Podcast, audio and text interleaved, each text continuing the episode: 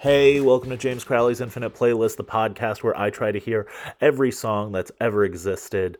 Coming at you guys with a very special episode. This is a, a guest that I've had on this podcast before. It is my dear friend Nina Mascheroni. She uh, she was on one of the first episodes of this podcast. It was uh, the opening tracks episode, and we kind of kept with that theme, and we did a title tracks episode. We'd been sitting on these playlists for a little while. It is a lot of fun. I really enjoyed this episode before I play you the audio, uh, please follow me on Instagram at James P. Crowley. Follow me on Twitter at James P. Crowley68. Uh, follow me on TikTok, James P. Crowley there, and jamescrowley.substack.com. There is no P in that one. Uh, you can also follow Nina on Instagram. She is Nina Macaroni. Uh, yeah, guys, let's get into it. Bye.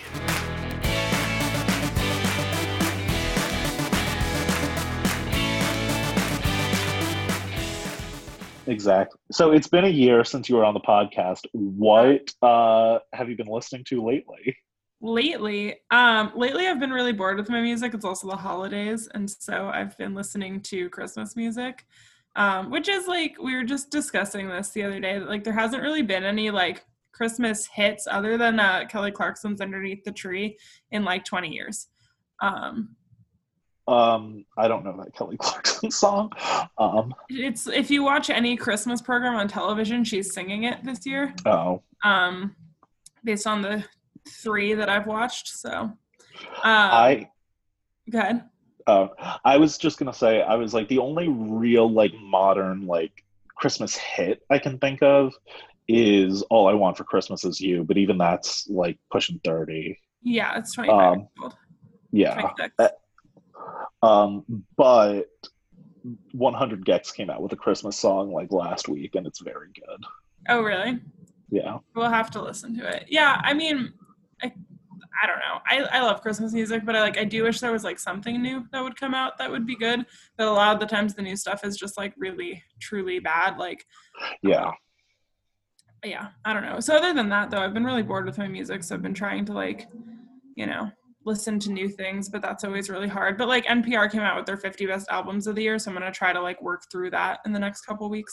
That's something I've been doing because I've been keeping like a running list that I update periodically of like my top albums of the year. So I'm trying to like listen to each album just because I want to like get the list in order because I, I put out a list every year, but that's I don't cool. know if anyone reads. I'll read it. Don't worry. You'll see it. I'll post the link somewhere. Perfect. Um, but yeah, no, I I feel that. Um, yeah. Nothing. I don't know. I don't know what I've been listening to.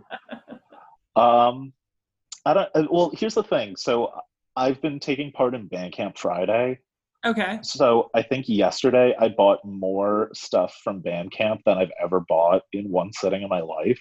Wow. Because I'm well, because I'm just kind of like, if I'm gonna spend the money on on a Bandcamp release. It either has to be something incredible or it has to be like on a Bandcamp Friday where that money is going directly to the artist. Right.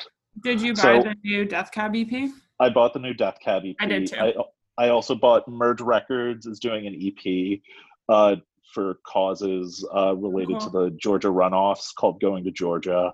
Oh, cool. Mountain Goats put out a live album. Um, bunch. I bought like a bunch of benefit uh, yeah, I mean that's what the Death Cab one was too. Um, yeah, I liked it. I liked their cover of Chasing Waterfalls or Race. I haven't listened to it yet. Oh, but... it's actually pretty good. The whole EP is like very lovely. Um, I'm mostly looking forward to the neutral, uh, the Neutral Milk Hotel cover. But it's better than the Neutral Milk Hotel version of that song, but um, okay. it's it's it's not like very different. You know what I mean? Which yeah that's why I like the waterfalls cover because it's I mean obviously TLC and Ben Gibbard are super different. Um, In what ways? Like it's a completely different genre. right. that was a joke. I, I think I figured. Um yeah. So but that was good. I'm excited about that. That's good though. I mean Bandcamp is great compared to yeah.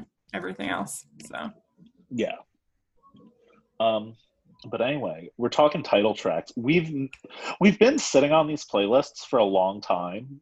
Yeah. So I kind of want to ask about your process if you remember or Yeah. I because I don't remember mine. Well, so last year we did opening tracks, and I feel like I had a very similar approach, which is like I more thought of like albums I really love and Yeah. then like worked backwards off of that. And like the thing is, is that like a lot of albums don't have title tracks, and like two Yeah. of mine are kind of cheating. So there's that. Um, but I know one, I don't know the other, but we'll talk about it. We'll get there. But um Yeah. so I kind of just worked through it that way. I mean, it's kind of like I took my top bands or and the the top bands see what albums they have, you know, and then other than that there's like, you know, a couple like standout albums where like you really just listen to that one album from an artist. Yeah. So I yeah, tried that's kind of where I went. What about you? yeah i think well because for some of mine i think i tried i just kind of went with like some songs that just i like that are standouts but some i also tried to kind of like pick something that i felt encapsulated that album Mm, and that's smart. defined it in the best way yeah. um but yeah i have one that is semi cheating but not but um i'm interested to hear because well let's get into it because your Okay. first one is the ch- the obvious cheat i don't know what the other is that is the obvious cheat. but your first track was title track by death cab for cutie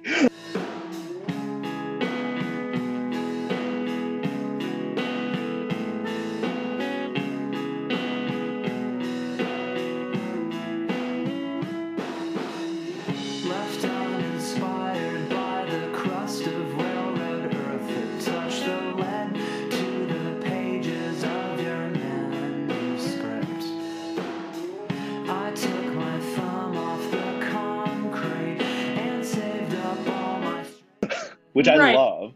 Which is on the album we have the facts and we're voting yes which going back to what we were talking about with georgia it was cool because this year they came out with a shirt that said we have the facts and we're voting and it was with headcount and like all the money went towards them.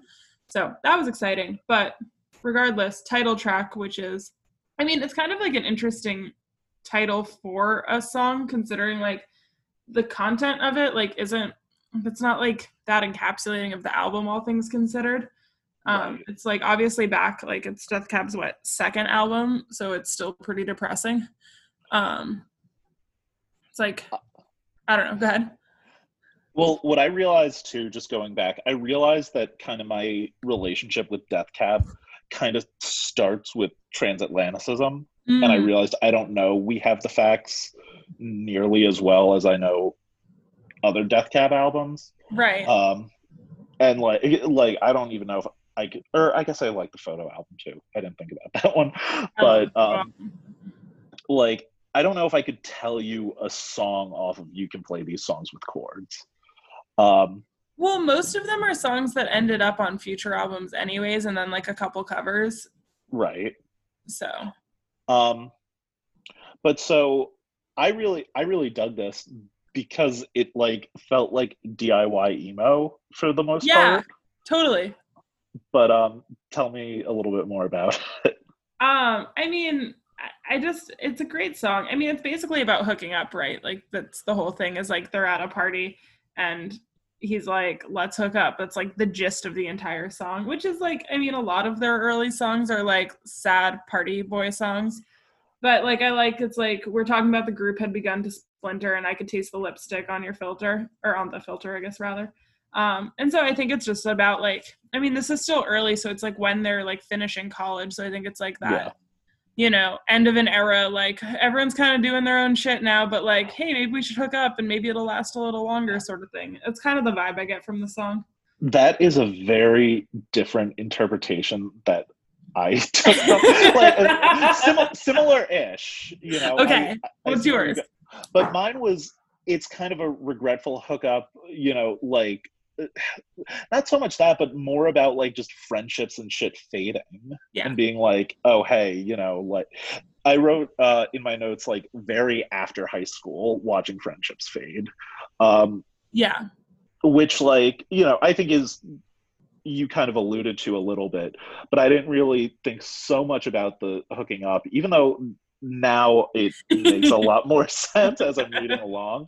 But like, I'm just kind of thinking, like, oh, you know, you have those times when you're like, oh, you know, we're drinking and, you know, we're sharing a cigarette or something, Yeah. you know, and you're just uh, not even necessarily with someone that you're going to hook up with or someone that you might hook up with, but just someone that you're like, I guess we're the last ones here. Right, totally. And like I think it's like that interesting dynamic of like sometimes when you're in a group of people, like you end up coming out friends with like the more unlikely choices from that. And yeah. I I always, like I like that dynamic where you're like, man, like when we hung out in a group, there like we never really had anything in common, and then like after the group splinters, it's like the people who you end up staying friends with is like, I feel like sometimes not what you expect. Yeah, it's funny that you're talking just because it made me realize I'm kind of like that with Logan a little bit. Mhm. And like Logan's one of my best friends, but like w- the way we kind of got close, I think, was just kind of unexpected because it was when we were in high school and all our friends went and did internships. And That then we were the ones that were just kind of stuck. And we're like, well, we're hanging out all the time. that is funny. I don't know. I think like even like I was living with Audrey, um, you know, for the last year and a half, and we were friends in middle school, and somehow still across. We went to college in different cities and or different states, and then moved to New York, and then ended up moving in together like a couple years after living in New York already. So it's just like funny how like there's certain people who just like stay in your life and Yeah. It clicks like at multiple points during your life, which is cool. Yeah. Even if you don't necessarily expect it to, like Right. as you're getting there. It's like a very hindsight sort of thing. Right, where you're like, this makes sense why we've always stuck together. I just don't know if like you would have predicted it the whole time. Yeah. That's cool.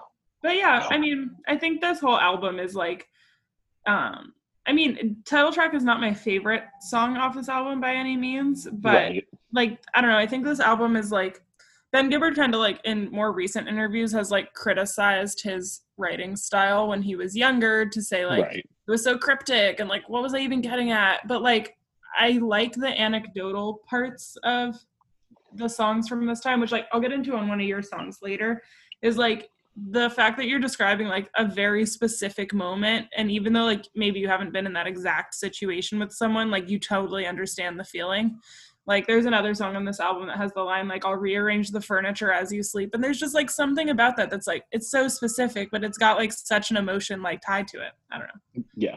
Well, that's like a thing I I always remember when I was uh, talking about like when I was doing like slam poetry, my uh, coaches were always kind of like, yeah, be as specific as possible because even if like you say something crazy, weird, and obscure that maybe no one else could possibly relate to, they're just going to fill in their own feeling with that. Um, so sort of the same thing. Um, and i think it's kind of the same with stand-up comedy too where it's like you know i could sit here and make you know isn't it weird that you know airline food but like you know it's arguably much funnier when i'm talking about something like i care about even if it's hyper specific Right, because then you can like feel the tone in it. Absolutely. yeah but Um, let's one thing i did want to touch on too that i thought was very cool is kind of the shift in this song sonically yeah. um, because it kind of goes from like very like DIY. It almost sounds like it was recorded on like a four track to not so much like super polished, but like kind of more like polished produced, which yeah. I like. yeah i yeah it's a, i mean it's a really good song and like i feel like a lot of the songs on the album are like kind of they they have a shift in them at one point which like i think keeps songs interesting like songs that like really don't change at all or don't have like a peak i find just like really dull Yeah, um all right should we switch to your first track? yeah. Let's keep on rolling along into my first pick, which was "Welcome to the Black Parade" by My Chemical Romance. When I was a young boy, my father took me into the city to see a marching band. He said, Son, when you grow up, would you be the savior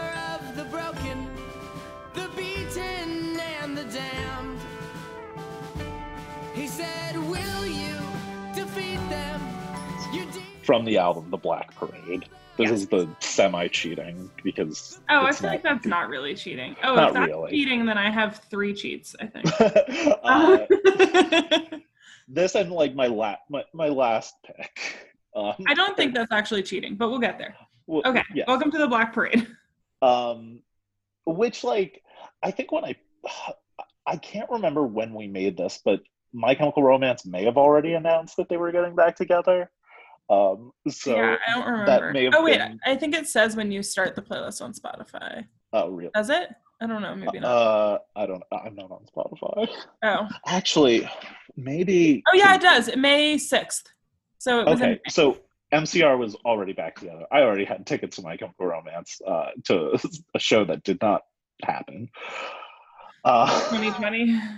um but um yeah i think i chose this just because this is so specific in a way i can't relate because i haven't ever died um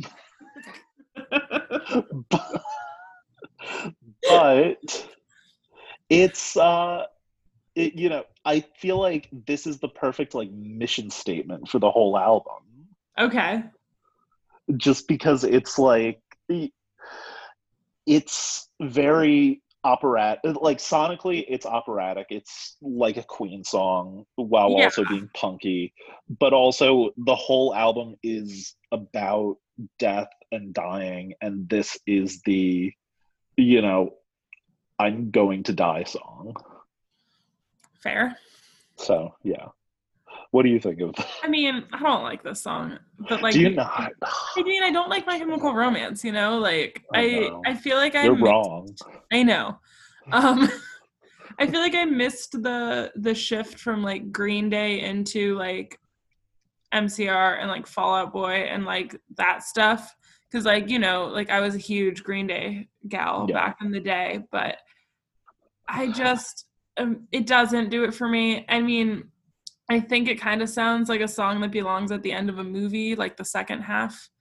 a Um, little bit yeah It's- this is what they're going to close with on the reunion tour so I mean, which I, I like closing with an opening track, like that does it for me, and like a poetic. well this way. is this is actually the fifth song on Oh, the is it? album yeah Oh, I don't know. I guess I've never listened to this album all the way through. I feel like I've always gotten bits and pieces of it from other people who like them, but it's worth like a listen well, like one time to One day I'll try. like i did it yeah, exactly. Who knows? Maybe I'll love it. Um, but yeah, I mean, it's. I think it's very like I think you describing it as like you know like a punky or Queen song is like a very accurate yeah representation of the song. And I mean, like, I think it's interesting to do like an entire album about death, like, because there's so many like interpretations of it and meanings of it, and like, yeah is it good? Is it bad? Like, what happens after that? Like, you know. So, right but yeah, I don't And have this a lot of album- this one. this album is very much like as like it's not so much it's kind of a walkthrough of like uh, of the process of dying in my in my interpretation. And like Yeah, have I- that whole sense of you know the my life flashed before my eyes and being like Right. okay you know we have these weird random screenshots.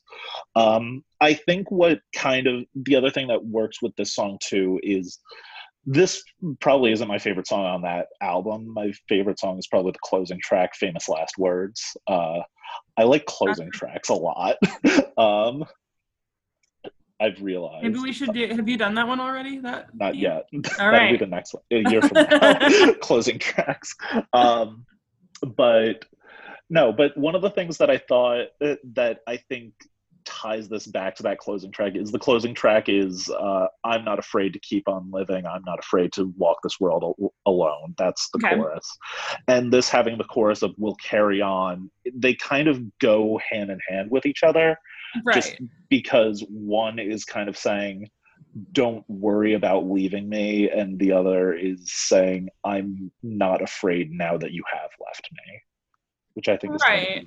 which like i mean i think is uh i mean a good sentiment in the sense of like you know like like obviously people will leave you in your life and all that stuff Yeah. like all right carry on and especially like if it's someone you've like lost it's like carry on and like do things in their memory and like i think that that's Yeah. kind of the like part about it. I don't know. I mean, it's interesting. Like, obviously, this year, like, you know, I lost my grandmother at the beginning of the year, and like, she hadn't really been able to talk in many years. So it had been, you know, a while since we had had a moment together. And I was like thinking, like, oh, is it going to be like hard to remember like those Right. things? But it's like, it's, I think it's like that carry on part is that then all of a sudden one day you're like, oh my God, this one tiny thing that like sparked some memory of this thing. Like, I feel like that's the carrying on part is that it's like you never like actually like lose those people or those memories. It's just that Right. they're gonna pop up in different ways, which I think is kind of Definitely. cool.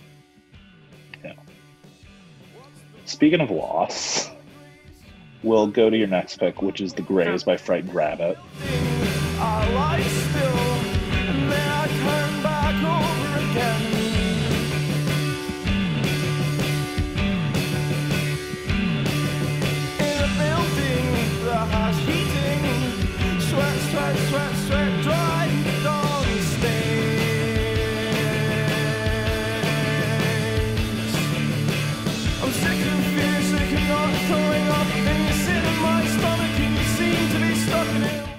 Um, Yeah, I mean, this song is super depressing, as with most of their music, which Yeah. obviously makes a lot of sense because Scott Hutchison like suffered with mental illness like his whole life.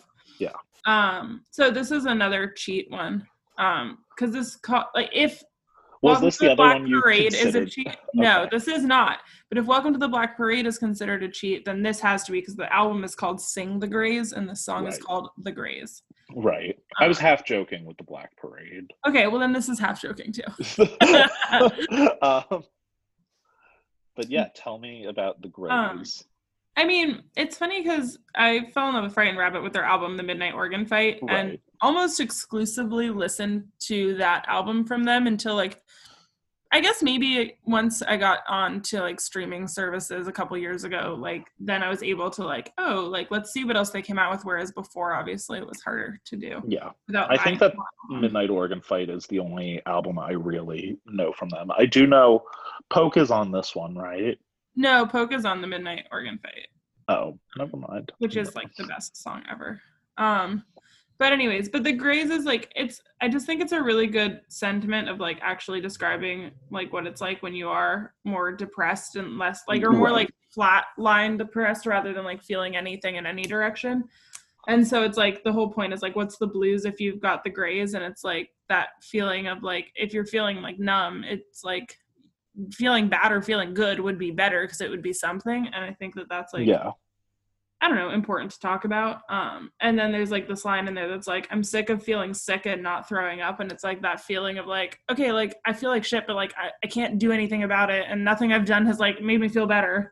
I feel like that's Yeah. a frustrating place to be in. No, I get that. stagnant. No, I I agree with that, and I think that you know one of the things that kind of uh, that like that the metaphor really kind of struck me, and the other thing too, I didn't realize until just now is that it's also kind of a joke, which I Yeah. love. What's the blues when you got the grays? Uh, which is something I remember. I think it was the first. I think I heard the interview with Scott Hutchison before I had ever listened to a frightened rabbit song um, Okay. where he said like oh yeah no i do put little not necessarily like joke jokes but kind of jokes turns of phrase in my songs Exactly. The turns And- of phrase. yeah and like i really like that subversion and the other thing too that i think you know the frightened rabbit songs that i love i feel like are generally a little bit more like folky and this Right. is more of a rocker Yeah, um, totally. And I kind of like he, Scott Hutchison was always very good at conveying his emotion, but I like that this almost feel he doesn't have like throat shredding screams, but he's kind of screaming it too, Right, which totally. I which it feels like a subversion of the idea of you know I'm feeling numb and just kind of rebelling against that, which I like. Yeah, I do too. I feel like it's like that. Like maybe if I scream loud enough, it'll it'll actually like amount to something. definitely. Um, did I tell you about? Have I, I? I'm sure I've mentioned them. Spanish love songs. Um, That that their the band. Yeah. Um, I've told you that their new album opens with like a Scott Hutchison reference, right? Um, I don't remember. Uh, the opening line of their most recent album is on any given day on a six of ten which i think comes i forget what interview it is but he gave an interview where he kind of described himself where he was talking about struggling with depression. He was like you know most days you know unfortunately he hadn't had it under control but he had said you know i kind of have it all under control now and on any given day i'm like a six out of ten. Yeah, I mean it's interesting to like listen to his music. I mean, because I mean all of it talks about like Yeah. his struggle with mental health. But he they, he put out an album with his brother like right shortly before um, he passed, and it was um, like you can just like hear it so much more in that album, and especially Right. like contrasted with then what happened. It's like it's interesting how it's like it like it really did take a turn where it's like it kind of like he wasn't joking anymore he wasn't like laughing off the fact that like it'd been really hard for him most of his life you know Yeah. So, it's just interesting how like especially when you see someone who's like very like open about like what they're dealing with um to see how that reflects in their art yeah definitely For sure. Anyway, let's keep the depression train rolling with Yeah, my next pick, which was "Turn Out the Lights" by Julien Baker. I just haven't gotten around to it. And besides, I'm starting to get used to the gaps.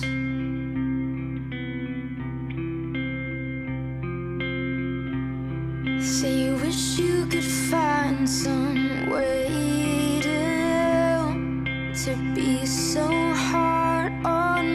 myself. So Uh, Yeah, uh, it gets lighter in a little bit. I, have, I have some more upbeat songs coming. yeah we have like a moment in like track seven or eight where like things get like a little bit upbeat and then then right back down I mean, my, my next pick is Oh, yeah. happy. You Not necessarily happy, but it's happy. But Yeah, I don't. happy. I Okay, chose Julien Baker. Uh, I yeah, I just kind of love Julien Baker, and I think when I made the playlist, I was going through a bit of a Julien Baker phase because now I I haven't listened to her in a very long time, but you know, I kind of like with the Greys. I think that this is a very you know staunch depiction of depression and not necessarily knowing what to do um and like also kind of just just being lonely. Yeah, I agree with that. Um, I don't like this song. I I don't like Julien Baker that much. Like she feels like someone who like I should really enjoy, but doesn't quite click. I mean, I think she has like a really beautiful voice, um, but a lot of her music is like a little bit too sad. Saying that as having Death Cab and Frightened Rabbit as my first two picks, I understand the uh, hypocrisy, but um, I think like there's something about the like sad isolation singing about Yeah. that that like it's like not something I necessarily want to like uh experience through song. I don't That's think fair. like um I like that it picks up at the end and like I like that part that like it wasn't just like straight through like really monotonous. Yeah. Um, Well, because I think that this album is a little bit more of like a rock album than her prior album. And I think that she's kind of working to experiment a little bit more um, and kind of just do more varied things. Um, and I think that just kind of having that big explosive chorus is Right. nice. I do too. because even though it is like a lonely song it doesn't feel as much so while she's like belting right, exactly. And like that part saved the song. but yeah something i do want to comment on just because i feel like i've kind of like I, I feel like i've noticed this trend more in like songs that i like um she talks about suicide pretty bluntly in this even though you know it's not mentioned and but the line and i'd never do it but it's not a joke i Right. feel like i've heard i feel like i hadn't heard that line so much then, but I feel like now I've heard so many like variations on that that if I was making this playlist today, I might not include it. That's interesting. Huh. I mean, I think like like what we were talking about with the Brian Rabbit song, it's like it's important to like blatantly talk about like mental health and like Right. people feel that like whatever you're experiencing one has been experienced by a lot of people and two like there's places to turn to help Right. you go through it and it's like however i think there's like in terms of music taste there's a line in the sand for me That's fair.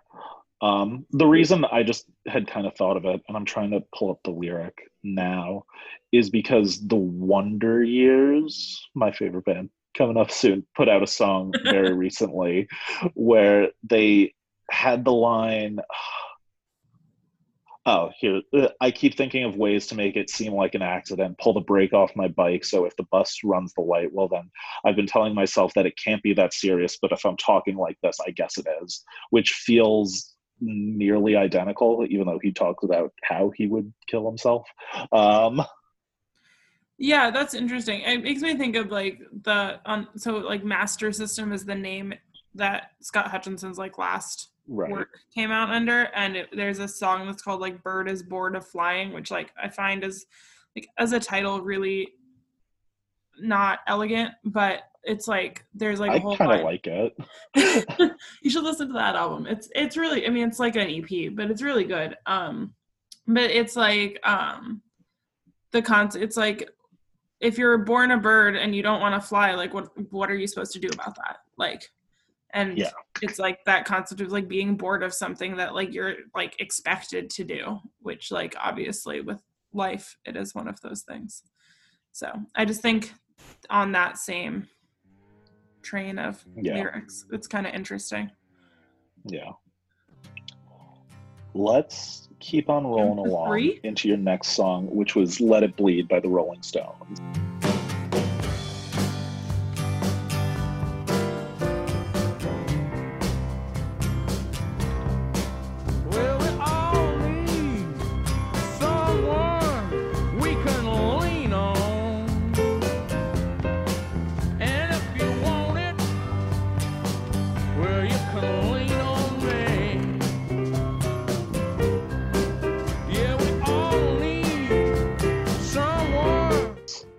Song. Um, this is my favorite song on this album. Um, Okay.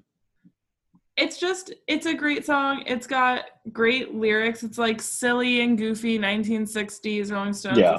Album comes out in like 1969, I think, or 68, one of those. And it's a, like there's a lot of like bluesy stuff on this album. And same Yeah. with this song. Like it starts off with like um like a real bluesy sound. Um but then it just like jumps in and it's happy and it's silly and it's short. And um my favorite line is like and there will always be a space in my parking lot. And it's just like that it's like it's sweet. It's like yes it's like you know it's a play on like the like lean on me right? Yeah. and it's like it's okay. Like you can come park in my parking lot. Like there's always room for you. Like i love that concept on, on a friend level like especially like with friends where like you don't see them very often it's like but it's okay like there's always room like i love that shit so I hadn't paid attention to the lyrics, but I pulled them up before we started talking, and I realized that after that parking lot line is when you need a little coke and token sympathy, sympathy yeah uh, which is actually like a very funny. Um, yeah it's like it, it the whole song is like that it's like hold on i'm gonna pull up the lyrics too um it's But yeah, it's one of those things too, where like with a title like "Let It Bleed," especially from a band like the Rolling Stones, which have no issue getting dark from time to time, totally you know, or intense. You know, it's relatively like simple. I think almost folky, you know, Yeah, in the way it sounds. Where you know, it's you know, it doesn't sound out of place from the Rolling Stones by any stretch, but it's and also just stretch across like you know from true like blues to you know Yeah. way more like 80s poppy rock like yeah. um i The think they played this song acoustic when i saw Yeah. them not when we saw them I think they played this when we saw oh them. Oh, did we they play them too Um, let's Let's look. check it out. Rolling Uh, Stones met. But yeah, when they did their acoustic like couple songs, they played it, which like I love. we went August fifth, right? Yeah. They they did do Let Oh, It Bleed did? that time. Yeah. oh, so we saw it too. um, but yeah. Uh, I, this is the only song on your playlist I didn't write any notes for because I forgot. For Let It Bleed, that's okay. It's a great song. It's just Yeah. and it's goofy. It's like that like that whole parking lot line. The first like leading into it, it's like she said, "My breasts they will always be open, and you can rest your Yeah. weary head on me." It's just funny, and it's like I don't know. It does it for me. It's On and also I love the page- Stones in this era. on the Genius page, it says lyrically it's full of double entendres and sexual innuendos between two lovers, which totally makes sense. Just because this is also how you know people that are together talk to each other. Right. Well, and also it's like this is the 60s and so like people weren't talking as like blatantly about sex as like, they're able to now in lyrics like you know, like that song birthday sex like literally played on the radio like no problem. You know? Um so I just think like I think there was a little bit more creativity lyrically when things were like a little bit more like not so much censored but like things what like I guess censored is the word. Yeah, when you couldn't be as obvious. Yeah. Like, when they wasn't- had to change the line to "Let's spend some time together" on the Ed Sullivan Show. exactly. You know, and so it's like if you're gonna like sing about sex, you have to just do it in a little bit more creative of a way, which I like. So Absolutely. Speaking of um, sexual songs, speaking of, my next pick was "Teenage Dream" by Katy Perry.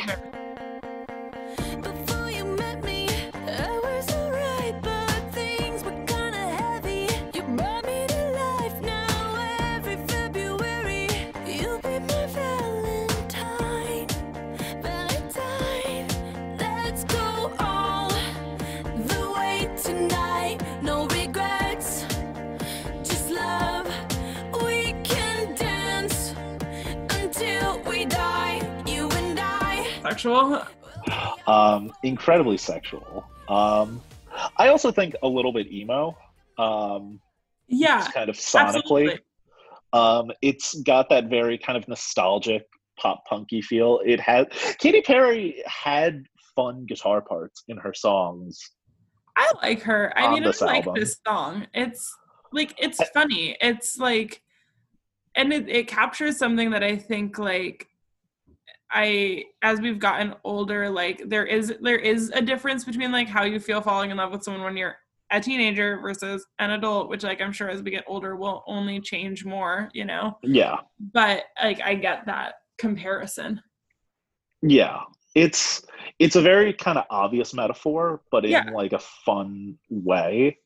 Um, and I I mean, what's kind of interesting too is this song came out when we were teenagers. Yeah, what year was it? So that? uh, this was like 2009, 2010. Mm, Um, Yep, 2010. So like, like peak You know, teenage. being yeah. So 16. like, you're like, oh, you make me feel like I'm living a teenage dream, and like, you know, at that time, all you, everything was a teenage dream. exactly. Um, but so it's it's very funny, but I I do actually really gen genuinely like Katy Perry's lyrics here. Yeah. I like. I like this song. It's like it's good. It's catchy. It's happy. yeah um and i like i think the chorus is corny and there's like some stuff you know that's whatever but Yeah. i kind of like you know you think i'm pretty without any makeup on you think i'm funny when i tell the punchline wrong you know Right. Exactly. Like this is a song that like I think is great. Like I would never like play it. Like I wouldn't be like, oh, you know what song I really want to listen to? Teenage Dream. But like if it was on, I'd be like, oh, that's a good song. yeah i always remember it had to be like like four years ago no not four like three years ago um there was a band called the obsessions that were like a gr- slightly growing like pop punky emo type band Okay. and like were they were doing like tours with big bands i think they opened for modern baseball when we saw them in philly i don't Huh. know that for a fact What was the name? the Obsessions or the Obsessives. I was never like a big fan of them, but they always covered Teenage Dream in their sets. And I'm That's like, oh, proof that it's a perfect emo song. That I guess that is that is proof. so I don't know if they're still together. And I never really liked them, but it was always like, you like oh, hey. that they sang Katy Perry? yeah, that was my favorite moment of their set. The I two mean, or three times I saw them. I But like yeah. that. Yeah. All right, should we keep going? Yeah. Your next pick was uh, Eldorado by the Electric Light or uh.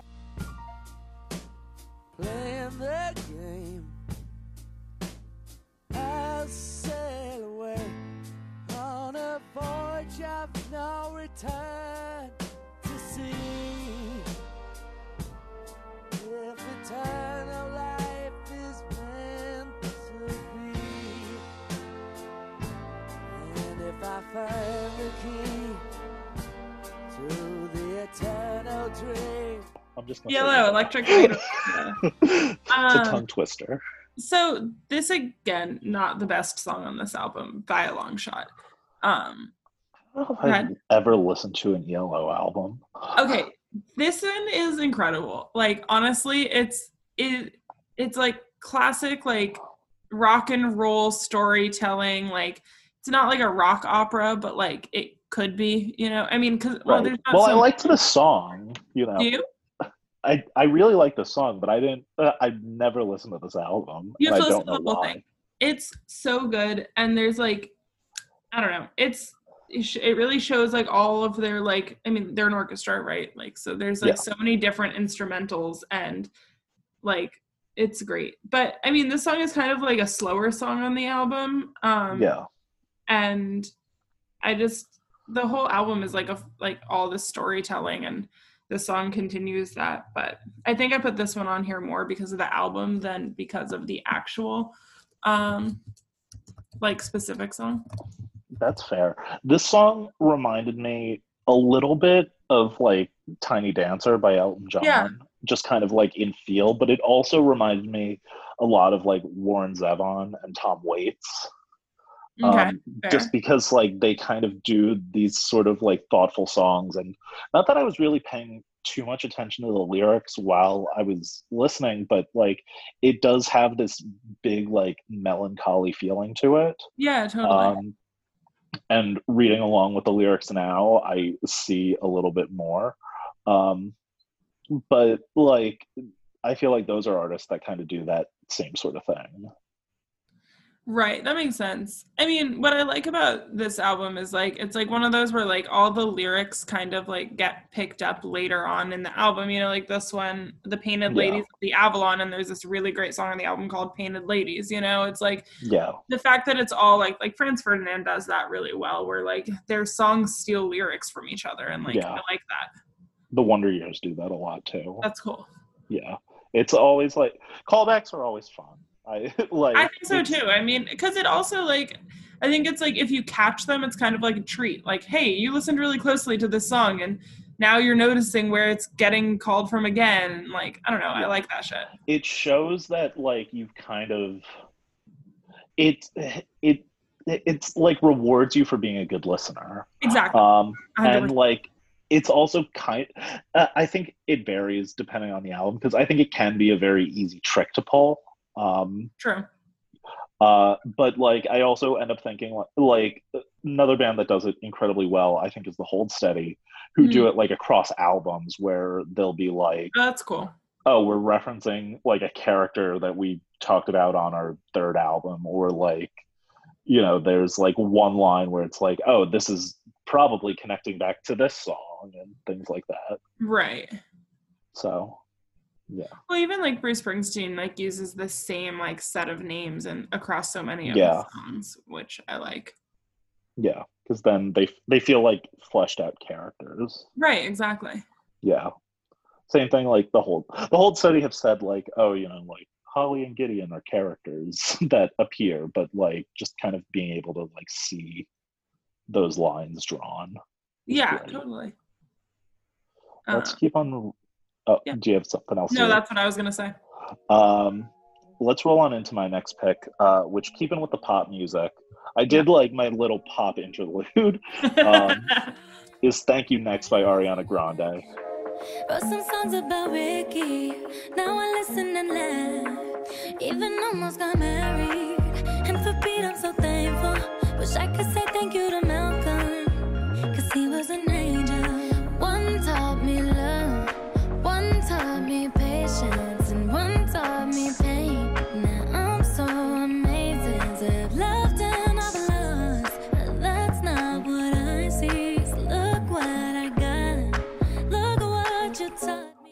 I love this song. I do too. Um, this is like, I chose this because this is very much a title track that feels like the mission statement for the album. Totally. And I love that she just kind of like, this was the turning point for Ariana Grande. Like, I think that this is, of all of Ariana Grande's music, this is probably the best she ever has been yet. She's young. She could she could be better in the future, but I think as of right now, this was where I was like, oh, this captures my attention, and she's just being bold and honest, Right. and like because this came out, I want to say like a week or two after her and Pete Davidson broke up, so it was just sort of like, oh, this is raw, and then she's like, yeah, I'm just gonna do this, where it's like, yeah, I'm trying to be better and feel better. Right. And like I think I mean it's it's funny. Like the lyrics are Yeah. hilarious. And like I like that she's like, Yeah, like this person, this happened and that one. Well, like I guess that was good, but like, you know, obviously it still had to end. And like I just think that's funny. And it's like I'm so fucking grateful for my ex. It's a great line. like it's it I think it's just it's very real. And it's like I like that about pop music is that like I think sometimes there's like it gets tired, but I feel like every once in a while there's just like pop songs that just they say the exact emotion, exactly how you're feeling it, and it doesn't need to be disguised in sad boy lyrics, and it doesn't need to be like this whole hidden meaning. It's like, no, this is the meaning of the song. I love that about pop music. and I like when pop stars uh, when pop stars are good at expressing what they do. Well, if that makes sense, like comment because the thing is too, and I don't like this because I feel like it's dehumanizing. We don't uh, generally a lot of people don't think of pop stars as people. I think we think of them as characters in some Right. grand narrative, um, which uh, I totally do one hundred percent. You know, I you know if I'm thinking about Ariana Grande, you know, when this album came out, there was an incredible story to go with it. You know, she was dating Mac Miller. Mac Miller, you know, and her breakup, she starts dating Pete Davidson. Mac Miller dies. You know, it's, you know, heartbreaking, but engaging. And I think that when pop music comments on their real lives very well and kind of adds to the narrative where this isn't this isn't totally like a breakup it is a breakup song but it's not like a bitter angry breakup song No, it's not, which I love. yeah and even though it has that great chorus where you know it can be bitter if you want it to be Yeah, it's very versatile um, it's just yeah, it's a it's it's a good song and it's real. You know, like Yeah. that's the best part. yeah It's like it's it's identifiable in that way that like it's vague enough to be like, oh yeah, everyone's had this moment or this moment sitting with their friends being like, oh my god, remember when I did that person? Oh my god, yeah, but eh, at least learned that. You know, it's like it's great. yeah love this song. no i totally that's funny that you mention it like that because i mean i've thought about that too uh, you know, uh, where i'm like well uh, you know just where because i feel like there's no one that she's really totally bitter about in this either No, and I also think that like that I don't know. I mean, obviously people have like nasty breakups and humans are shitty to each other and all that stuff. But Yeah. like I think overall, like if you dated someone, like there should have been a reason. yeah And so it's like if you broke up with them, yeah, there was also a reason for that. But like I don't think that the reason you break up negates the reason you got back together, you know? yeah So I don't Yeah. know. I think that that actually like makes you be able to grow from any relationship and like friends or lovers. yeah no I i yeah That's interesting. hell yeah All right. Should let's keep on. roll? Yeah. Uh, let's roll on into your next pick, which was Glitterbug by the Wombats. Oh no. We're scuba diving, but the sharks are circling in. Oh no. I'm her mosquito, she's my killer bee. Together we're something alone we can't be. So next time, instead of going home, why don't you just come close? Okay, so this is like my full cheat. Um, Okay. Well, so can I ask a question before you Yes. explain why it's a cheat? I was trying to remember. Was the Wombats who we saw at Terminal 5 and it was like the worst crowd ever? no, we saw um I was trying to remember who that was and I thought it was The the, Kooks, the right? Kooks. The Kooks, right. That makes more sense. I was I trying to remember seen who the wombats there the time before you and I went, which is also bad because Terminal Five is not a Terminal good 5 place. Sucks. yeah, Um, I'm never seeing a show there again if I can ever see shows there. Ish, What if that's the first show ever coming back? Fine, we'll go to. Um, okay, so explain to me how this is a cheat. so this song Glitterbug is not on the album Glitterbug. Um, Oh, okay. so that would be the main reason it's a cheat is that technically it's a title track for something it's not on. I was a little bit tempted to do that with Houses of the Holy by Led Zeppelin for the same Mm. reason. So I'm okay with that. Okay. Well, the thing is, is that it's not really on an album at all. It's uh, the Wombats released. Is it was it last Christmas already? Shit. Um, it was called the B through Z sides, and it was all like uh like B tracks that Yeah. hadn't been released from like when they were formed in like 2008 till now and it was in chronological order which was also cool um and i really appreciate it it's like 40 something tracks. And this is on there and like obviously it was just something that didn't make it onto glitterbug the album which is a great Yeah. album for the record. Like i think it's their third album and i kind of think it's their best one because like their first one is like nice and like pop rock brit rock like um Yeah.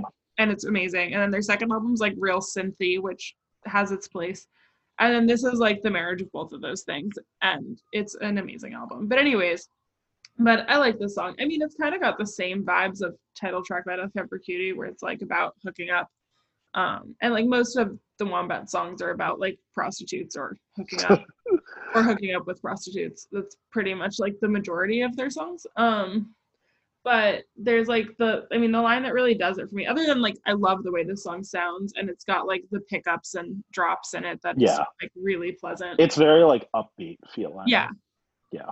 and it's got like that desperation that the wombats have that like i Yeah. think is what really makes them is that like you can just like you know like when you do have that feeling you're like oh my god i really want to go home with this person at this bar Yeah. like you know it's it has that desperation or like oh my god i shouldn't do this but i'm going to anyways. Um but there's like the line where it's like in one more drink um hold on. I fear the night might be done. And so it's like no more excuses. Come here glitterbug. Like i love that. It's a great line. It's like okay. My, fa- my favorite line was a very similar feel where it was I yearn to detox, but I'm retoxing again. right. It's yeah it's definitely about like going back to let me pull up the full lyrics as say this. but it's like it's about like going back to things that maybe you shouldn't be but you're gonna keep going with it um There's, which I guess I didn't catch just because it was in the bridge, was I'm an opera, they're just EDM. I kind of love yes exactly like snotty and snobby.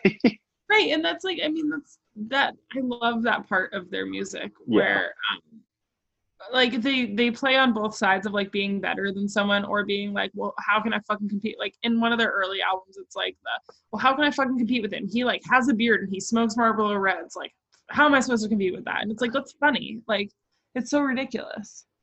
Um but yeah i think like i feel like the gist of this song is like um maybe we uh shouldn't be together but like let's keep going with this yeah, it's kind of, I mean, just kind of at a glance to, you know, him referring to the the girl he's trying to seduce as Glitterbug is like vaguely condescending, I feel, which sort of plays into that whole vibe. Yeah.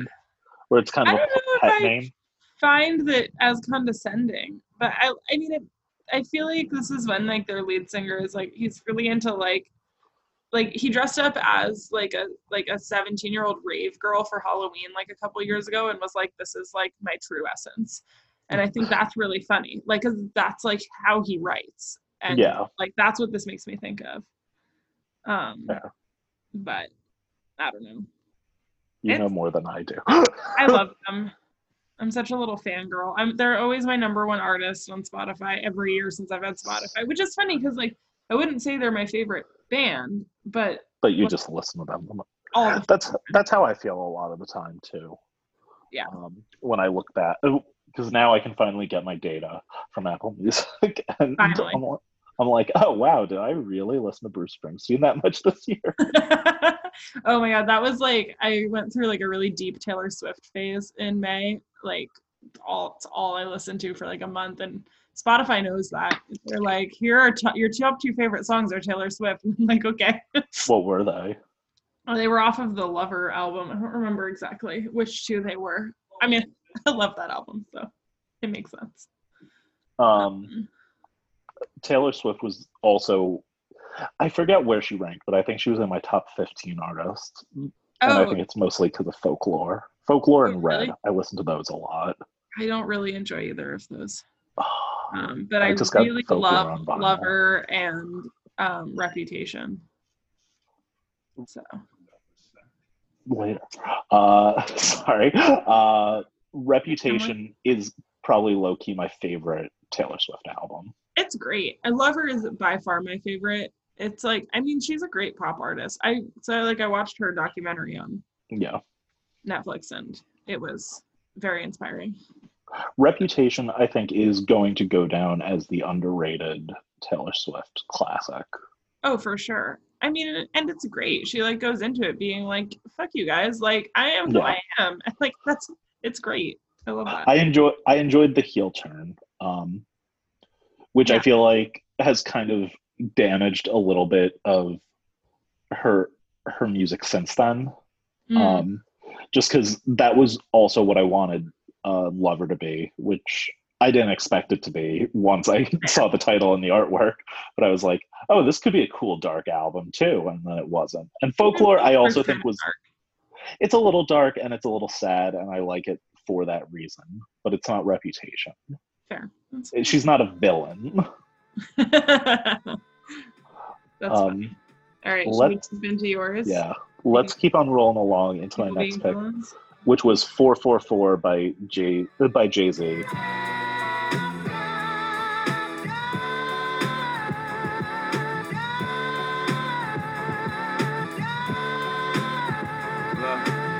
I apologize, often womanized. Took for my child to be born. See through a woman's eyes. Took for these natural twins to believe in miracles. Took me too long for this song. I don't deserve you. I harass you out in Paris. Please come back to Rome. You make it home. We talked for hours when you were on tour. Please pick up the phone. Um, I don't know why I picked this song. Okay. Um, I know why I love this song, but I don't uh, just because it, uh, you know, it's all. this is the issue when you have a playlist sitting for like a year. Ah. You're like, oh, don't. But so the thing that I love about this song and this album, which I think, you know, is why I think that this song encapsulates the album very much. When I listen to rap music, most of the time I like rap that's very braggadocious and cocky. And I like stuff that's very like not giving a fuck. Right. Um, and I love that a lot from Jay Z. But more than that, I love when a rapper can do that, but then also be incredibly vulnerable, which is why I love someone like Kanye. Um, and I think that that comes out very well with this album, uh, where Jay humility Z, in the song. yeah, where this is him very much admitting his shortcomings, where he's admitting his flaws, being vulnerable and like embarrassed by them, which Right. I think was brave. Yeah, and I mean, I think also he was trying to apologize, right? I mean, Yeah. the point of the song and like you know, I like the song. I like Jay-Z and um like I think it's powerful how he talks about miscarriage in the middle because like I mean like Yeah. even when um what's her name? The Beyonce. no, not Beyonce, the wife of the Prince of England. Oh, uh, Meghan Markle. yeah, how she just like wrote that op-ed about experiencing miscarriage in the New York Times, and it's like I think it's important that like things like that are being talked about more openly, and like I Yeah. like that this song also talks about that. Um, Yeah. it is. It's just honest, and there's humility in it, and it's. I mean, it's a great song. Also, like it Yeah. sounds good. I mean, Jay Z's Yeah. great. So Yeah. and he very much spoke to uh what's it called you know the lemonade was such a huge album i don't think this album is as good as lemonade um but was such a huge album that like you know everyone was like oh shit jay-z cheated on beyonce um yeah, and just kind of being able to kind of answer that and be like yeah this is all this shit that we went through you know right. where I feel like Beyonce did a very good job of kind of laying out the emotional trauma that something like that causes. Where I feel Yeah. like this just kind of it kind of the same thing with the Ariana Grande song, where it just kind of gave us more of the narrative. Right. Yeah. I agree. Should we keep going? Yep. Let's roll on into Belle and Sebastian. If you're feeling sinister.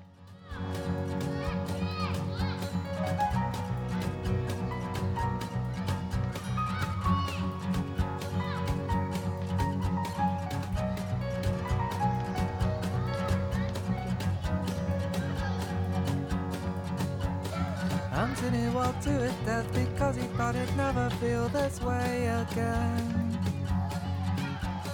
If he goes back to the house, then things will go from bad to worse. What could he do? Which I think is my favorite title on your whole playlist. Ah, it is a great title. I mean, it's a great album. This is like the first album I listened to um, from Belle and Sebastian, like back in the day, going to the library, like pulling things out of the racks. Um, I don't know if I've ever listened to a Belle and Sebastian album, and I think I would like them, but I've just never come around to it. yeah, I think like there's definitely some albums of theirs that like don't speak to me at all, and like Right. I, I like because like they're like indie music, and I like the way that sounds. But Yeah. like, um, this one I just feel like it's got like so many little stories in it, and it's like it's again that like we were talking about before the specificity of an experience, like Yeah, they talk about that a lot and like they talk a lot about god in this album which like i think is kind of interesting as a person Yeah. who was like not raised with religion at all um well, I think that's this. So I I did love this song. Okay. Um, and I think that's why this really kind of spoke to me because I, I mean the line she was into S and M and Bible studies, not everyone's cup Yeah. of tea. I'm like that's my life. in a nutshell. um, so, and it, it's a very, you know, it's very emo, oh it's so emo. And I love it.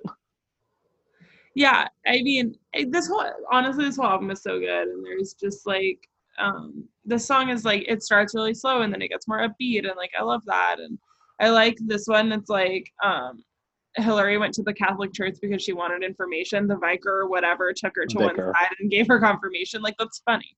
Like yeah, um there's very like, yeah, there's very angsty lyrics without it being like, ugh, about it. like oh man i hate going to church it's like it's yeah, it's got um I don't know. It's it's so like poppy and cute, but then it's like got these like pretty legitimate lyrics about yeah, um it's dealing with just life.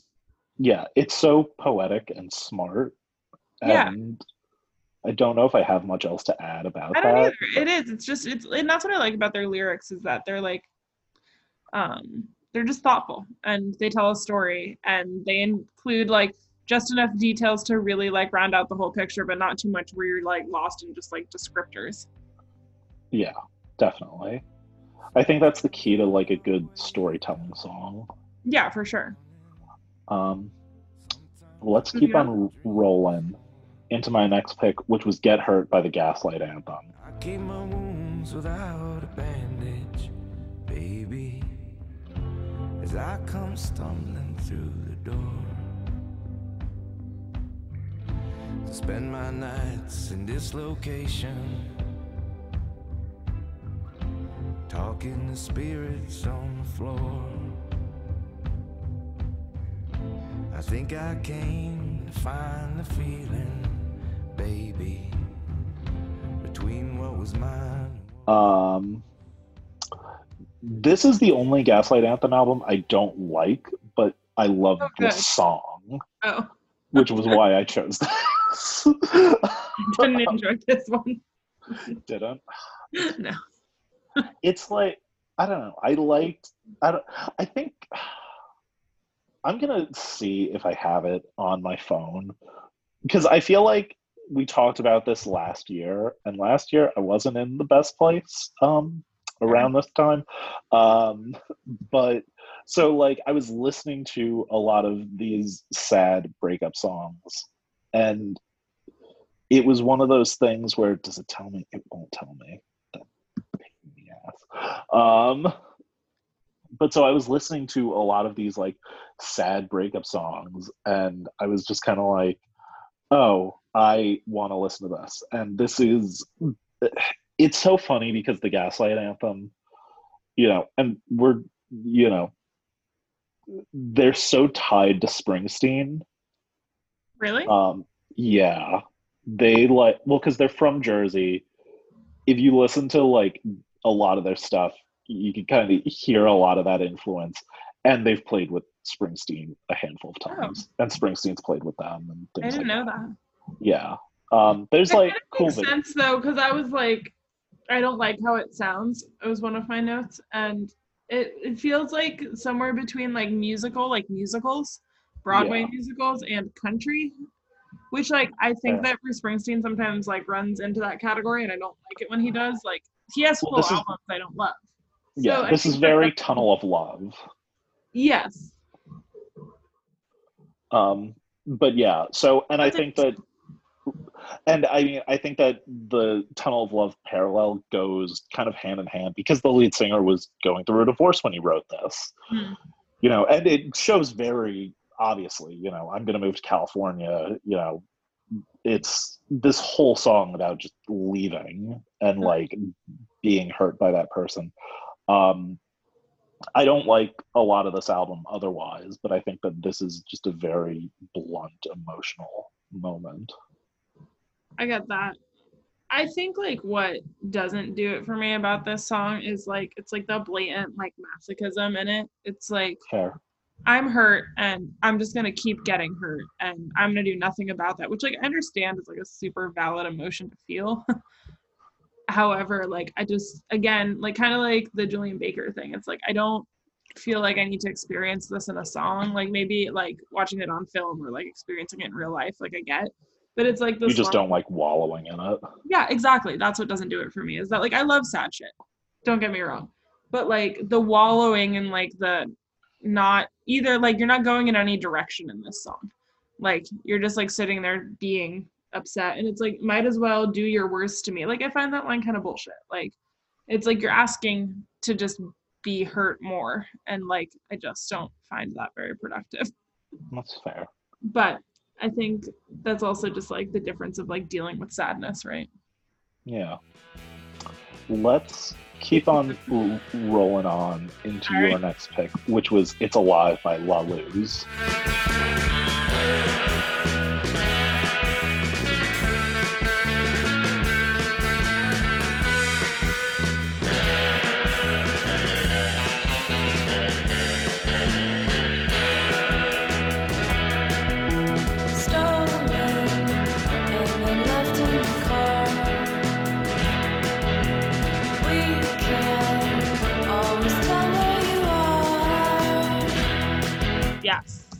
Which coincidentally, my one note is well, I wrote two, but one is not for me. So we paired up our kind of meh songs. That's fair. Um I mean, it's definitely like it's staunchly in the like electric surfer rock genre. My other note was surf rock. Yeah. and I, so they opened for of Montreal, I think. Is that Like- how you know La Luz? I think so. And I feel like you included I feel like you included a song from this album in your last playlist too. I definitely I could be wrong. hold on. I'll look. Um, here we go. Opening songs. Uh, yes, I did. Is it from this album too? It is. The, the cover work looked familiar too. Yeah. Um, I mean, I really okay, like like an all girl band. So I I found them opening for Of Montreal, and then I saw them once in New York. It actually was like super weird. It was in like the basement of the public hotel, and they like played with like another like punk band which was like it was really cool but it was like it was like a punk show but in the basement of like this like you know like bougie social club Yeah. hotel so that was kind of interesting um but i mean i just like this i really all their songs sound the same i really like it there's nothing with the lyrics like i mean it has lyrics but i don't think i could have told you them without googling them um Uh, one of the things that I did think was kind of interesting, like upon reflecting on this one, was the the most famous surf rock song of all time is "Miserlou" by Dick Dale, Okay. um, which cover is a. It's not an original song. It's like a Middle Eastern folk song, I think. interesting And listening to this, I kind of thought of Middle Eastern music. interesting which I mean, I think that that's kind of an interesting thought, but Yeah, well, it's interesting, like where different genres like get some of their roots from, you know. yeah, Um, but yeah, should we keep going? yeah. Let's keep on rolling into my next pick, which was "After the Party" by the Menzingers.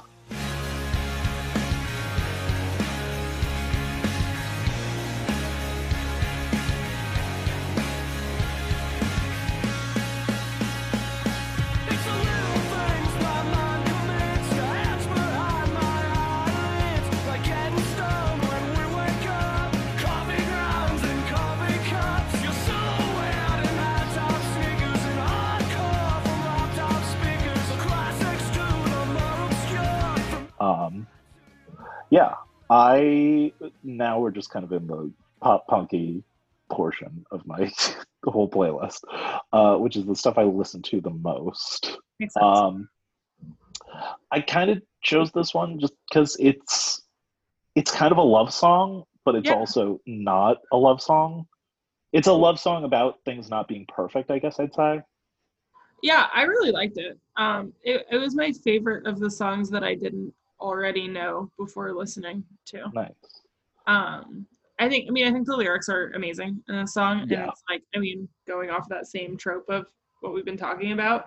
But like, I love the line, like your silhouette in high top sneakers and hardcore from the laptop speakers. Like, I like that. I like the way the words play together. Like, I like the Yeah. whole visual.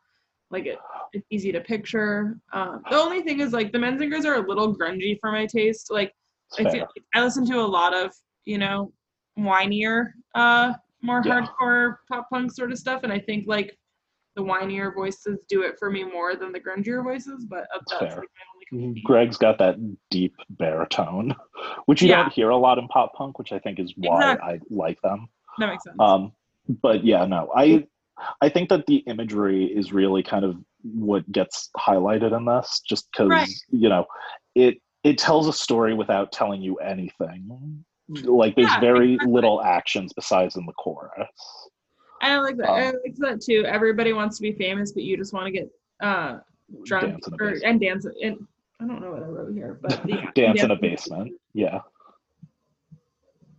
I wrote "get drunk in the basement," but I know the lyrics are "you want to dance in the basement." Um, well, that too, those usually go hand in hand.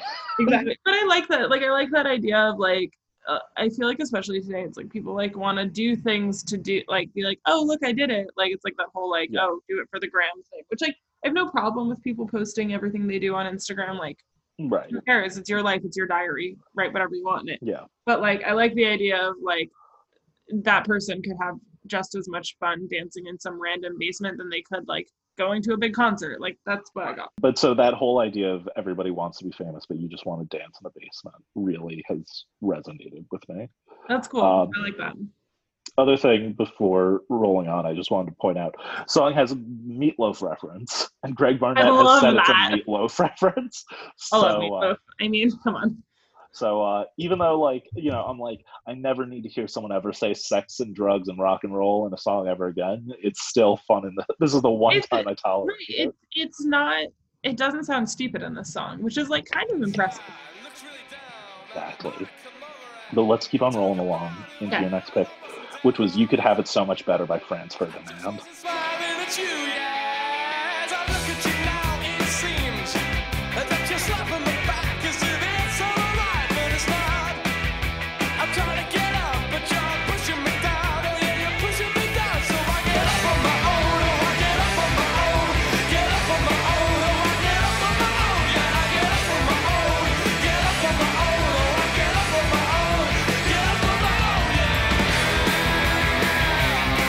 A great song. It's just, I mean, I love Franz Ferdinand. I've, I love everything they've put out, and I've loved seeing them live. And I think their lyrics are really creative without being like, without losing their simplicity, because they are just like really simple. Um, Yeah. And they're rock and roll, and they're easy, and um, I think they're like this song is super funny. Like the fact that it's like um the fact that like this girl is texting him being like you look sad. Come talk to me about it. And he's like i'm just not smiling at you. It's not that i'm actually sad. Like that's it. Like that's hilarious. It's Um, very mid aughts indie rock cool. yeah exactly. Um, what I think is interesting about because I don't listen to Franz Ferdinand that much. I know a handful of things.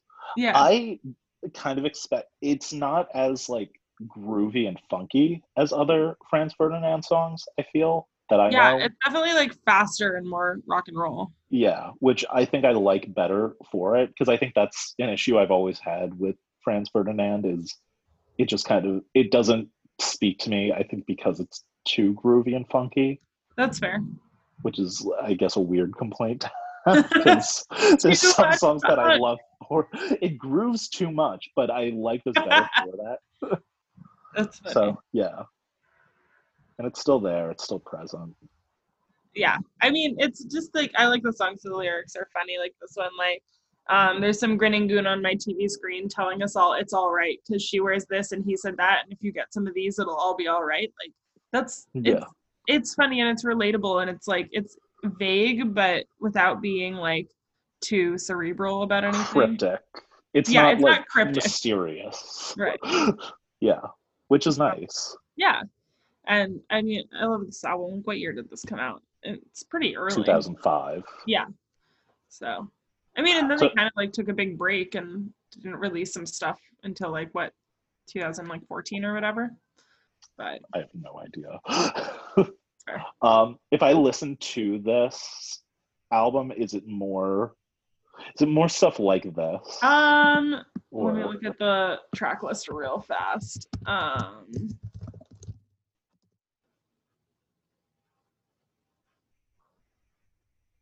yes. okay, um, cool. it's definitely all a lot faster and it's like more um like it's like the simple catchy but like clever lyrics um there's like a couple songs that are a little bit boring but um overall it's a great album i would listen to it Would I'll, uh. I'll give it a listen at Do some it. point.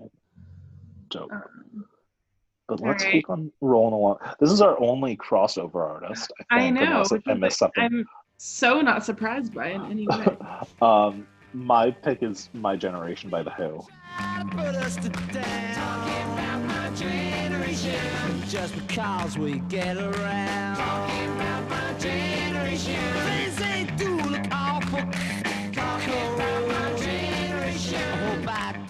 Die before get old. Talking about my generation. This is my generation, baby. Why don't you all fade away? Don't try and dig what we all Oh, and they're back to back. yeah and the back to back My Generation by The Who. Um, this is an incredible song it is. Um, this is really kind of punk before punk was a yeah thing. absolutely Um, everything kind of about it, and I also, it's interesting because I know these lyrics by heart. I've known them since I was like eight years old. But I get that I went on Genius to read along to this, and I was like, oh, I guess I never really thought about, hey, why is this person stuttering? Um, Oh, well, I don't know. Let me look where. Genius Genius says it's been theorized that they're on speed. Um, but you know, but I never really thought about that. I just kind of I don't know. I think that there's nothing more rock and roll than the phrase "I hope I die before I get old." I agree, hundred percent. And then like, have we've both seen them and we've both loved them Yeah. since we were like young children. Yeah, Um, but like, I being at the like, you know, I only play arenas, and you're like, you're at an arena, and there's all these people who, you know, obviously have loved them since they were in their like teens and twenties, and they're fucking sitting. Like that puts me over the edge. Like but it's rock and roll. You're sitting through my generation? Are you kidding me? granted, I was in sixth grade, so I don't remember as well. But I don't remember people sitting when I went to see Oh. them. I I also saw them in the sixth grade and probably on the same tour. Uh, and Very possible. right, um, and I don't remember it so much then, but I saw them in 2012, and like legitimately, it was like the entire section I was in. It was like me and my dad standing, and that was it. Were they good in 2012? Not like not not great. Yeah. I've like every few years the Who come around again and I'm tempted to go. And sometimes they'll like pull something out where it's like, oh, they're doing Quadrophenia or they're doing Right. uh, you know, Tommy or something. And like I'd love to see Tommy. I would see Tommy. back. Yeah. But like it's one of those things where I'm always hesitant to kind of be like this because like seeing them in 2006 or so, they were they were good and my dad will tell me no daltrey's voice was already going out by then but Right. like i didn't like i was too young to notice or care Exactly. i think now i would be heartbroken to see that Yeah, I mean, I think that's what's hard about going to some of these like classic rock shows, especially being raised so heavily on classic rock as we Yeah. were. Like, like Jackson, I saw Deep Purple what a couple summers ago, and Yeah. it was like everyone left after Smoke on the Water, and it was like, really, you're leaving? Like, You're just okay. beat it Um, yeah it's like so sometimes I feel like disappointed by those crowds, which maybe is an unfair assessment of people over the age of 60, but I I don't know. I also went to see Alice Cooper with my mom a couple years ago and she we like stood up and the person behind us like tapped my mom and was like, um, do you mind sitting? And my mom was like, No, it's rock and roll. Like I'm not gonna sit. And so, you know, I can't i was about all the people over 60. i always remember i was at the first time i saw jason isbell i had that same thing happen to me where i was like Mm. literally in the front and like it was the beacon so like it's slanted to go up but like someone in the third row tapping me was like can you sit i you know i my back's not good and i can't stand like you can and i was like i'm leaning on the fucking stage man it's like I get it. I do. It's just like very frustrating. I could uh, i could see a seated show being good to some extent for like certain artists but it it really kind of depends i would need to be seeing like just like one person with an acoustic guitar Exactly. As I've Ben Gibbard at Town Hall. I was sitting. Right. was I think that would be a fine seated show. But like exactly. I think Weird Al we were sitting. Oh, that's also because it was so hot though. Right. It Well, was in the middle of a heat. was- Yeah, that well, I could see because Weird Al's also this big theatrical production, but like, yeah. and he had an orchestra. And we were really far away. So I think it was Yeah. okay that we were sitting. Yeah, that one was very disappointing for like how many empty seats there were on the floor because there was a heat. Oh wave. yeah. I mean, we're seeing Weird Al was like an experience that I like really needed to have once, but Yeah, once. I agree. Um, anyway, let's roll on into your next song, which was the Who. Uh, Who are you?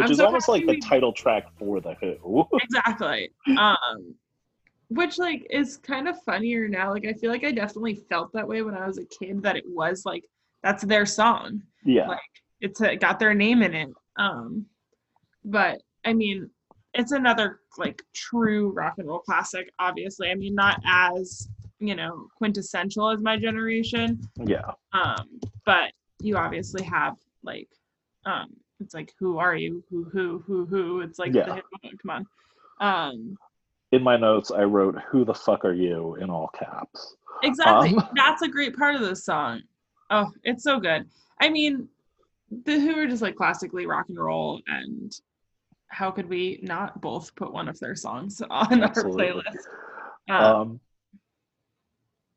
and I mean, I think the other thing too is like, I don't know if I know the album "Who Are You" that well. Sister Disco, I know Guitar and a Pen, but like, yeah this is, you know, it's just such a great song, and like, it's kind of this. I think was the last album Keith Moon played on, so oh i'm not sure it's like historic for that but like you know it's also just kind of a good storytelling song where Yeah, it's you know, great. it's a something i didn't totally realize when i was younger listening to it it's about a drunk guy like being Right.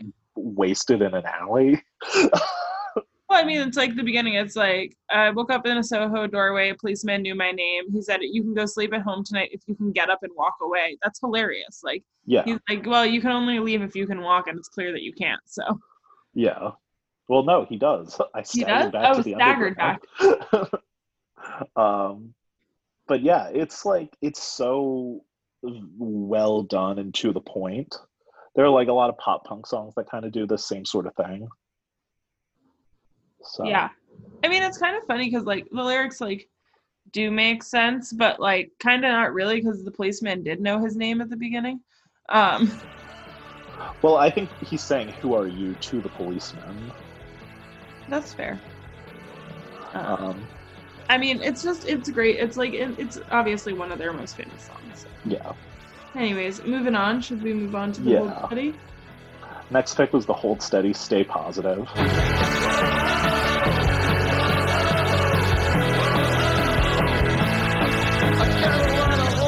friends that are back in touch, and it's a pretty good feeling. Yeah, it feels pretty good. I get a lot of double takes when I'm coming around the corners, and it's mostly pretty nice. Yeah, it's mostly pretty alright.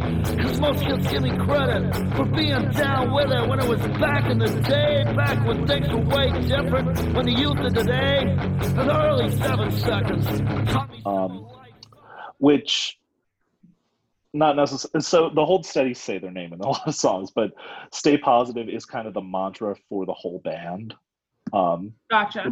good message um you know just kind of everyone writing you know everyone gets i don't know if you looked at the album artwork but it's a plus sign in an infinity um symbol Okay.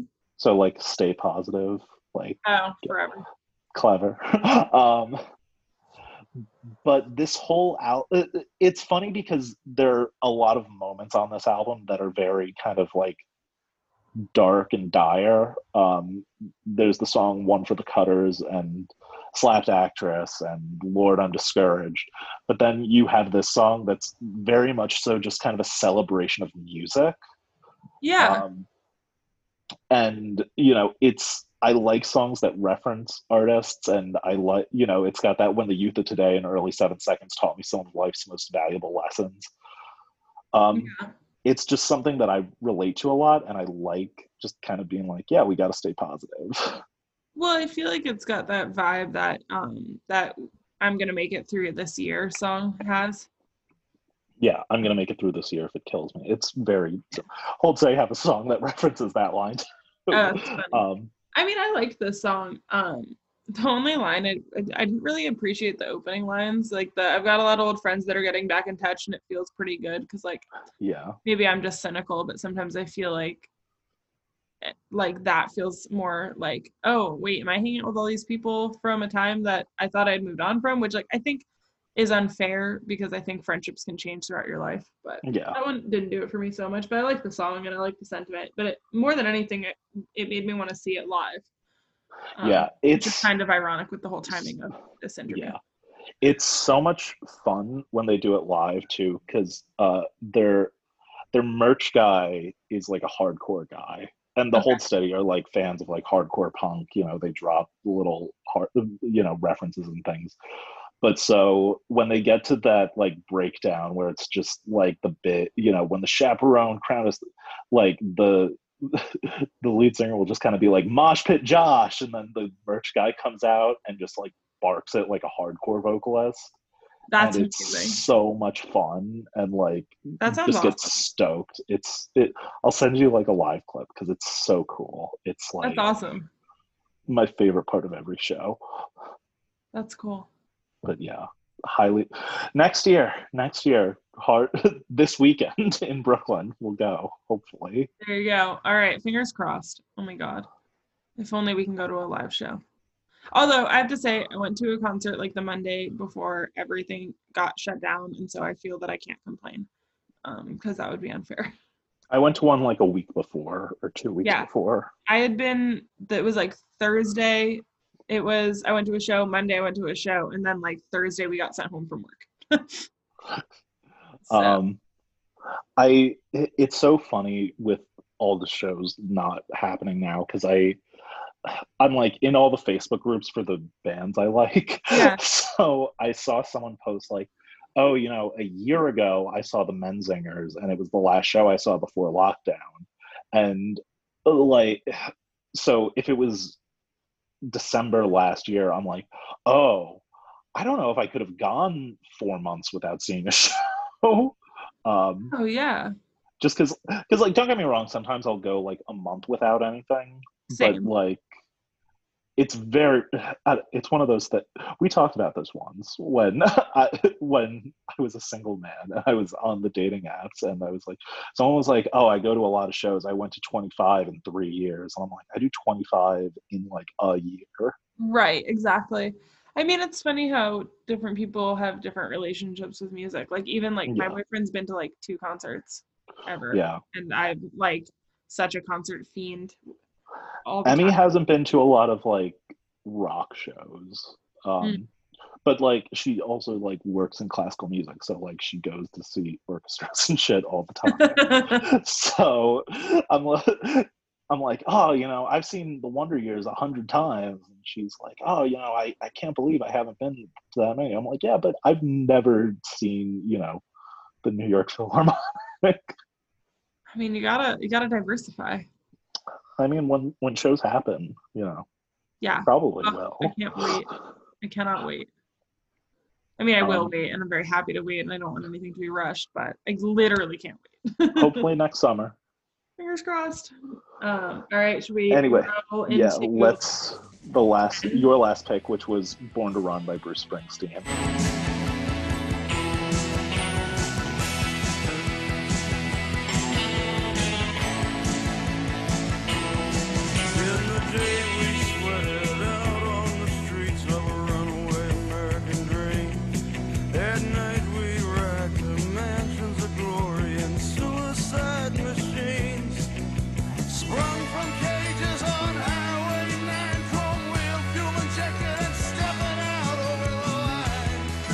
I mean this one's kind of like it's kind of like unfair to put on it you know what i mean like what more can be said about Born Yeah. to Run that hasn't been completely said a million I- times I think that if we had recorded this around the around the time we first discussed it, I'd Yeah. probably have a lot more to say. because you were feel in Springsteen phase I was uh, well, I was like just entering my Springsteen phase. Um, yeah i mean it's funny because he like i would have listed him as like my top three favorite artists like when i was in high school. Uh, i mean i still love bruce springsteen to no end don't get me wrong um but I, I can go like months without listening to him and then like I'll just like listen to there's like the 1975 to 1985 tour album yeah, that's like five LPs long like I love that. But anyways Yeah. I watched that movie I think it's called Born to Run about the Springsteen fans in London. Oh, I haven't seen that. so I watched Is that. it good? it was so good. Um I was expecting it to be like not as good as it was, but it's like about these like two guys who like their families are immigrants in London and the I guess I think I was cautious about seeing that because that came out around the same time as Yesterday, exactly. and I didn't like Yesterday. I didn't see it. Um, but I thought it was gonna be like more like like you know like Mamma Mia, um, Right. but it wasn't about that at all. Like there was like a couple scenes that were like they were singing along to the songs, but not in like a not in the way where it, like it's telling the story. It's like no, they're just really feeling these lyrics. It's like the story was already happening, like with or without that song. It's just that Yeah. that song made them feel a certain way. Um, It's And the it's funny. music. yeah, Yeah. exactly. Um, but it's cool because that movie's like based on a real story, and like the guys actually do get to meet Bruce Springsteen, and I like that. I'll have to see that. Yeah, it was cute. Um, but that's mostly what I can say about this. I mean, Born to Run is great. The best part about it by far is like when everything gets really low and it's like one, two, three, four. Yeah. Um, I mean, that's again like that's my favorite part of any song if it like fades down and then like really blasts off towards the end. Um, I um I read Born to Run in quarantine. oh, um, really? I and I haven't. real I enjoyed it. Uh, it was a pretty fast read. I had moments that I didn't like, but I it was a generally enjoyable read. Um, Springsteen writes a book exactly the way you'd kind of expect him to write a book, which I kind of love, but also at times gets a little cringy. Um, but so I mean, yeah, so I listened to the song a hundred times, you know, in the past eleven months that's fair. so. Um, and I really enjoy it. And I mean, I think, you know, I've said it before on this. I think that Born to Run as an album is the first pop punk album um, Okay. without really being pop punk. It's It has all the tropes that modern pop punk has. Um, That's funny. um, yeah, I mean, that's a great album. yeah. And I also, anyway, let's wrap this all up with my last pick, which is three songs, which is uh, The Wonder Years, Suburbia,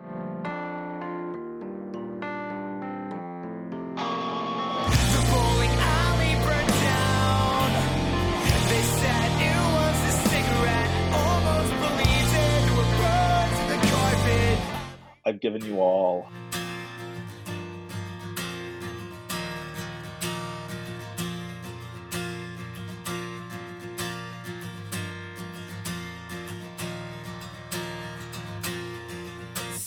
Is only on this one old lonely homeless man.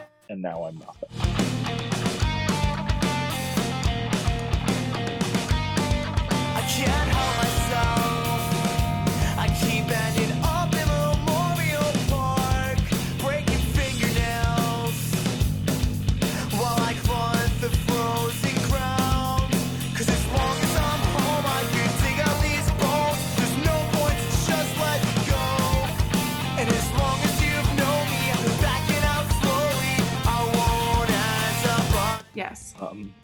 Which references a Ginsberg poem.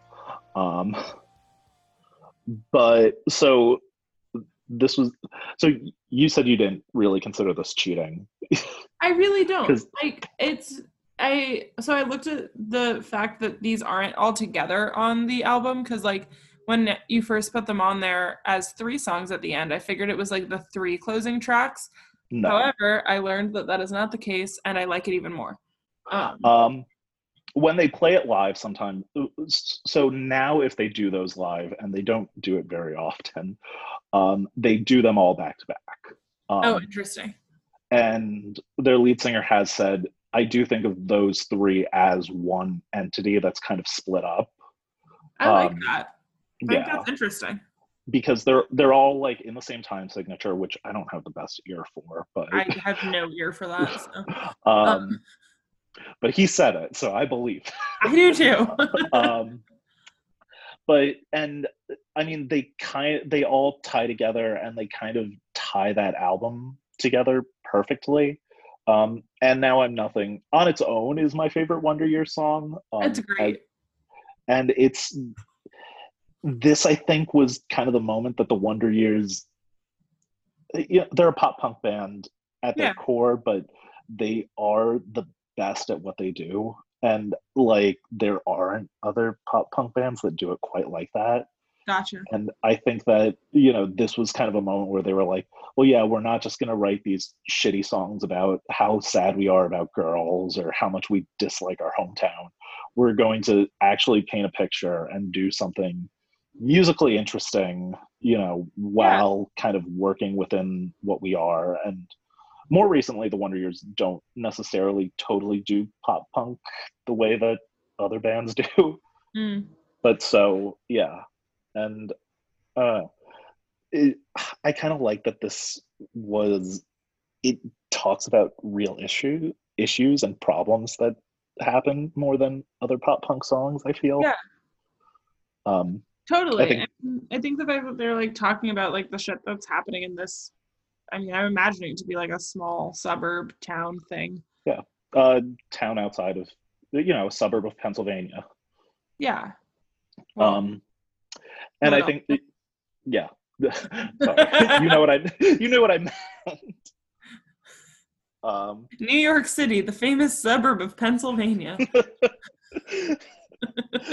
but you get it where it's just kind of like you know oh you know there because there's some of the angsty stuff that you know you'd kind of expect but then there's also like hey you know this album was ah, 2010 so Okay. you know the economy had crashed two years before and you know there was a housing crisis and poverty and things and it's like oh we're watching businesses close down and you know we're watching teenagers beat homeless people and you know and we're trying to struggle through all this and at the end of the day it's like well you know i'm kind of stuck in this shitty place but i'm gonna try to be better Yeah, I like that. I like the making the best of it, even though they're like, okay, like things are hard and they're getting better, but like they're still hard even though they're getting better. Like, but I'm trying to like, you know, count the things that have been good and like all of that. Like, I like that gist of it. Like, they're like the line where it's like,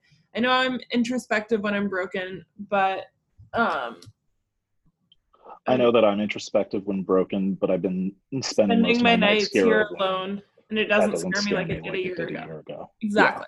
Like I like that. It's like the fact that it doesn't scare me as much as it did. Like he's not saying like it doesn't. It's like it's just better.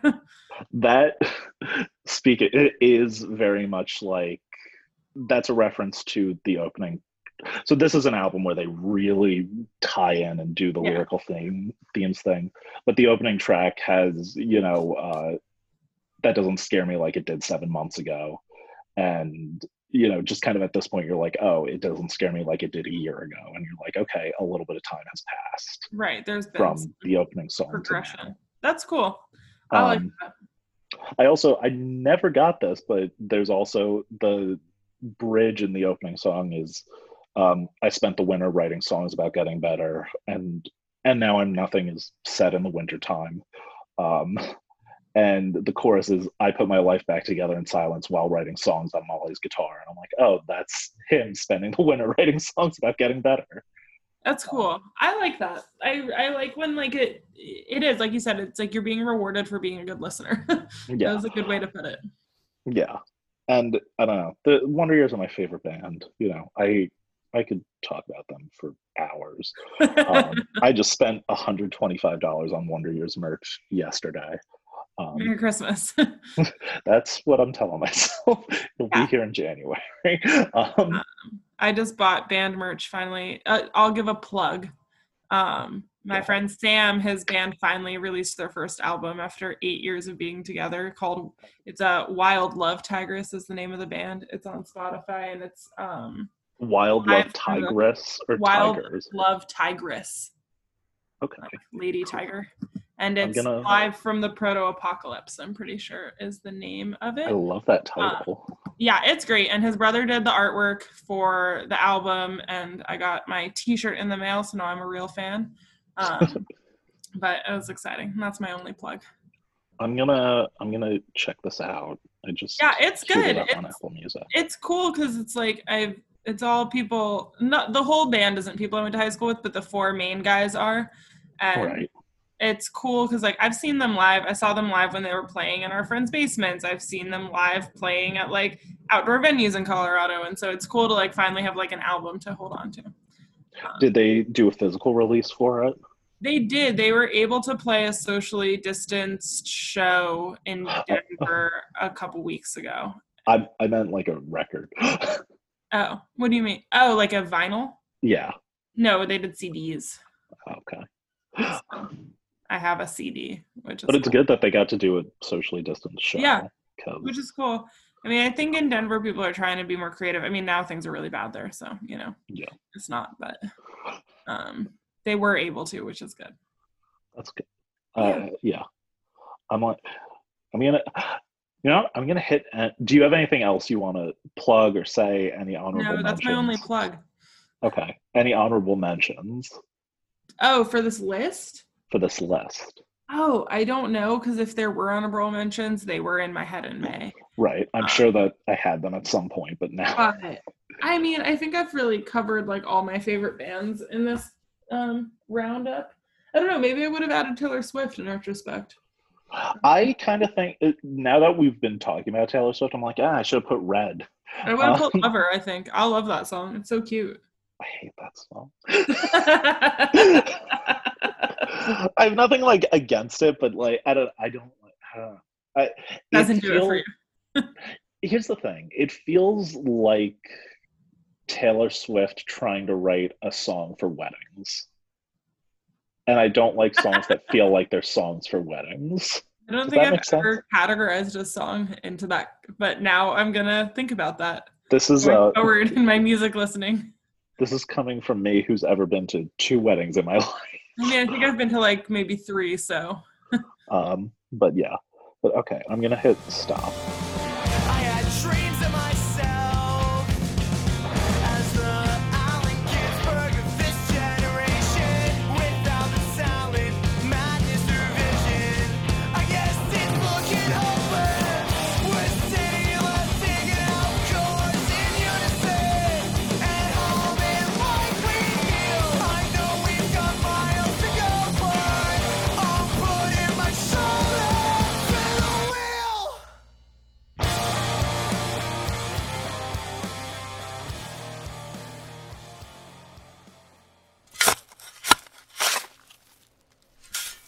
This has been a Lughole podcast.